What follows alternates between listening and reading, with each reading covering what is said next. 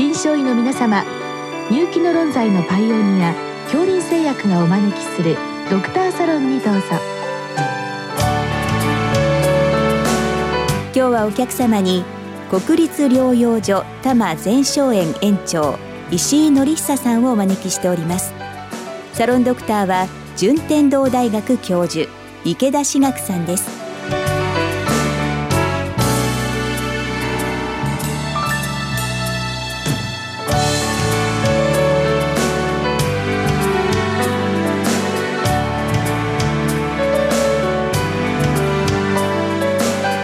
じゃ石井先生よろしくお願いいたします。はい、お願いします。今日はあのハンセン氏病についてご質問なんですけれども、はい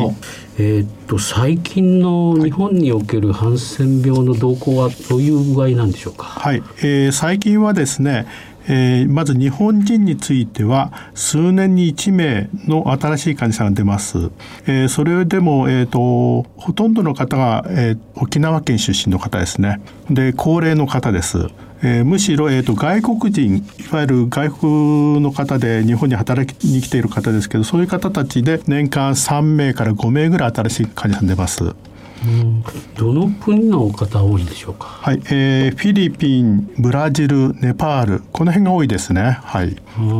ブラジルってやっぱり日系人なんでしょうか？そうですね。えー多くがですね、サンパウロですか？日系人の社会が大きいですからね。そのサンパウロから来る方が多いですね。はい。それはあのいわゆるあの有期雇用で働きに来られるんですか？はい、えっ、と日系人というのはですね、えっ、と日本での就職が非常にえっ、と有利にできておりますので、それもあってえっ、と日系のブラジル人が多いということですね。うんはい。やっぱり年齢的に20代30代なんでしょうか？はい、えー、とそれは、えー、と2000年代は20代30代の方多かったですけど最近はですね40代とか50代とちょっと高齢化している傾向がありますおそらくですね、えー、とハンセン病がだんだんえー収束に近づくと若い方がだんだんだんだん高齢化してくることがあるんですね週末に近づくとそういう形で高齢化してくるということですそれはあの発症してずいぶん時間が経ってると考えるんですか？それとも高齢になって発症するという考えなんですか？普通はですね赤ちゃんの時に感染が成立してそれがずっと潜伏期になってて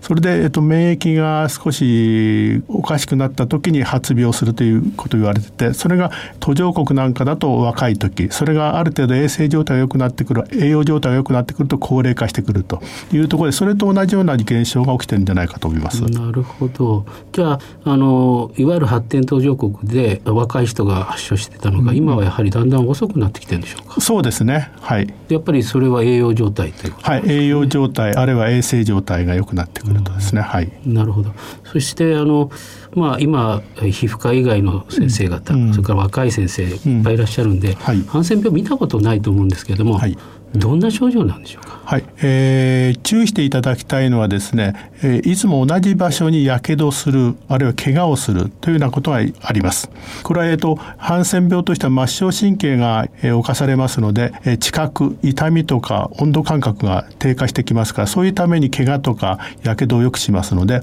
同じ場所に特にやっぱり手足が、えー、と侵されやすいですからそういうところに、えーそういう怪我をするとかがあります。それとあとは、えー、と分かりにくいステロイドでも治りにくい皮膚症状なども、えー、と参考になると思います。やはり皮膚症状と神経症状ってことそうですね。はい。それで、まあ、あのその外国の方が、はい。まあ、日本に来る前にハンセン病っていう診断つけてあればわかるんですけども、ええ。日本に来て、はい。あの日本のお医者さんがですねえこれそうじゃないかって疑った場合、はい。どういうふうにその専門医にたどり着けるんでしょうか？はい、多くの場合は、えー皮膚科以外の方が見た場合にちょっとおかしいということで、まあ、皮膚科に回していただくことになっております。そして皮膚科の先生としては、えー治りにくい皮膚症状ということで、えー皮膚科の先生は病理検査をしていただくことになってますね。で病理検査をするとなんか見たこともない病理組織だと。そういうことで鑑別の中に、えー、とハンセン病が入ってきてそしてハンセン病かもしれないということで私の方に問い合わせが来ることが多いです。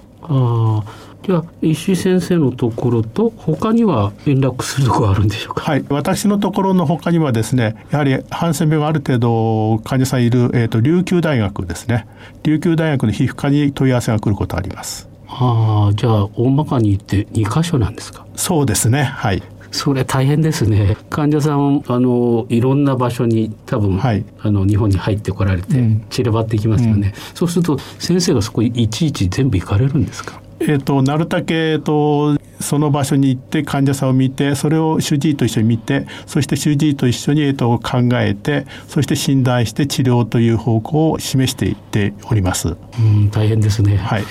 あの先生のご施設は先生以外にもどなたか専門医はいらっしゃるんでしょうか？はい、えっ、ー、と皮膚科の専門医で山崎正史先生がいらっしゃいますので、山崎先生もえっ、ー、とハンセン病をちゃんと見ております。ですからえっ、ー、と私と山崎先生二人体制になっております。その他全国ではどのような先生いらっしゃるそうですね。あと琉球大学には山口さやか先生、そして長崎大学にいます四つ理恵先生、そして横浜の西口にいる三上真理子先生、その方たちがハンセン病をよく勉強してますし、えっと、診断もできます。大変なお仕事だと思います。それであの、まあ、さっきあの診断のために病理を取るということがあるんですけども、はい、あの確定診断というのはどのようにされるんでしょうか、はいえー、確定診断はまず皮膚症状として、まあ、皮膚症状あるんですけどその他にそのが、えー、知覚がない、えー、痛みがない温度感覚がない皮膚症状ですね。それが一つ。それとあと神経ですね。神経が腫れてるだとか、えーと、知覚がないあるいは運動障害を起こしてるというような形。それともう一つが、えー、来勤の証明。ということでその中には病理組織の所見。あるいは、えっと、来菌を見つけるための PCR 検査やスメア検査というものがあってその他に病理でも、えっと、来菌を見ることができますのでその辺で来菌を見つけましょうということになっております。それら3つを、えー、総合してハンセン病の診断していきます。なるほど。PCR は分かりやすいんですけど病理は何か特殊な染色をするんですか、はい、えー、病理はチールニル染色といって、えー、来菌あるいは抗酸菌に染める染色ですけどもその中で、えっと、ファイト染色ってちょっと、えー、変わった染色がありますけどもそういう染色をやります。それは一応、うん、えっと、多摩全書園のホームページに載っております。方法としては。まあ、染色ですね。はい。これはあのスメアっていうのはどうやるんですか？スメアはですね、えっ、ー、と皮膚のところの特にえっ、ー、と神秘のところに来菌がいますので、そこにえっ、ー、とメスで、えー、刺してその皮膚のところの組織液を取ってきて、それでそのスメアという形でえっ、とスライドグラスに塗って染めてえっ、と来菌を証明しようというところです。ああ、じゃあ痛くないところなんですね。えっ、と病気だとえっ、と知覚がないから痛くないんです実はね。ですからえっ、とメスで刺しますので痛いというとなるとあこの方はもしかしたらハンセン病じゃないのかなというそういう形にもなります。あなるほど、はい、でも原則痛くないところを切って滲出液を取るという、ね、そういうことですね。はい。それで爪を取ってそれでチールニール染色とかそうです。さっきのやつで染めるということですね。はい、そうですね、で、まあ、診断がついたということになりますと、はい、まあ、治療なんですけど最近は何か新しい治療とかあるんでしょうか、えーと、もう1980年頃から同じ治療で、えーと、DDS ですねサルファ剤系それとあと色素系のクロファジミン。そして、えー、結核でも使うリファンピシン。この3剤を、えーと、治療薬として用いています。それは現在も同じです。なるほど、はい。まあ、だから、まあ、これはもう確立されてるということなんですね。そうですね。はい、はい。であのどのくらいの期間ですね飲むのか。あるいは何か目安でここまでは治療しようっていうのはあるんでしょうか、はい。えーと、菌が非常に少ない形の場合では、えーと、これを半年間飲めばいいことになってます。あと菌が多い方についてはですね大体1年から3年ぐらいということになってますけどそれは、えーと、皮膚の症状とかあるいは、えー、と菌の数とかによって、えー、と1年から3年少し幅を持たせて治療しております。まあ、大体長くとも3年間という形です。3年ですか。はい。じゃあイメージよりもずいぶん短いですね。そうですね。うん、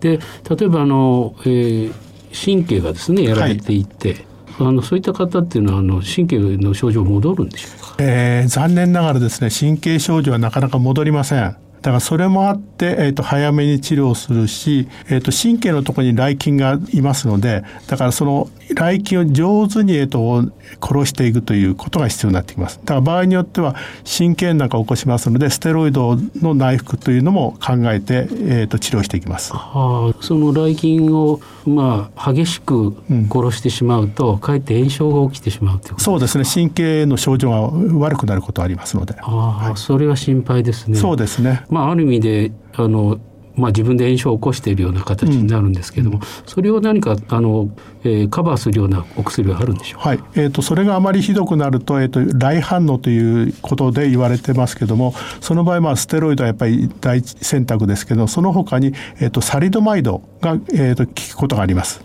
ですから、えー、とサリドマイドという言葉も覚えておいていただいて、えー、と神経炎とかがひどくなるときにはちょっとサリドマイドも考慮にしていただくといいかと思います。第一選択はステロイドはい。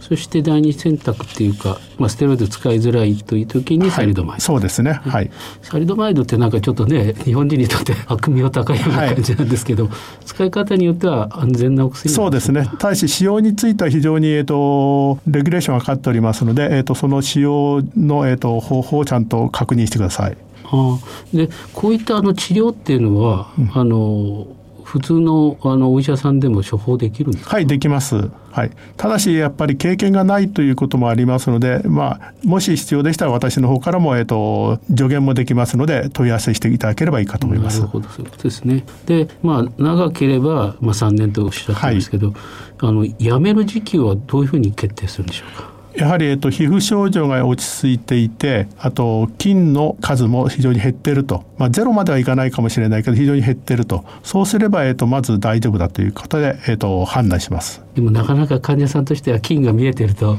やめづらいですよね。はいそれは言えますけども、まあえっと、感染症ですから、まあ、ずっと飲むものではないですから、えっと、その辺で、えっと、やっぱり3年ぐらいということで、えっと、患者さんに説明しております。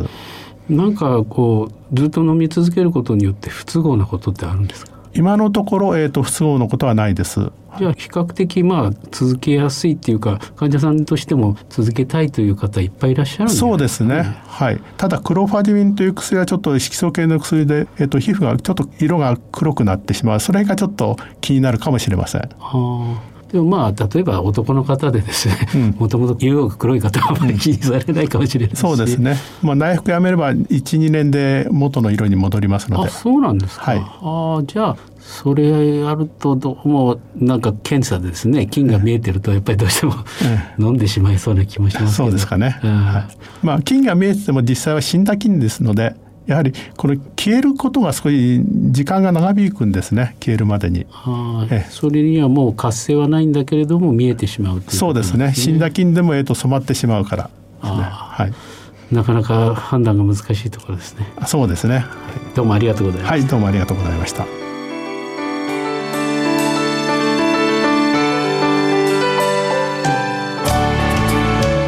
今日のお客様は国立療養所多摩全商園園長石井紀久さん。サロンドクターは順天堂大学教授池田志学さんでした。それではこれで恐林製薬がお招きしましたドクターサロンを終わります。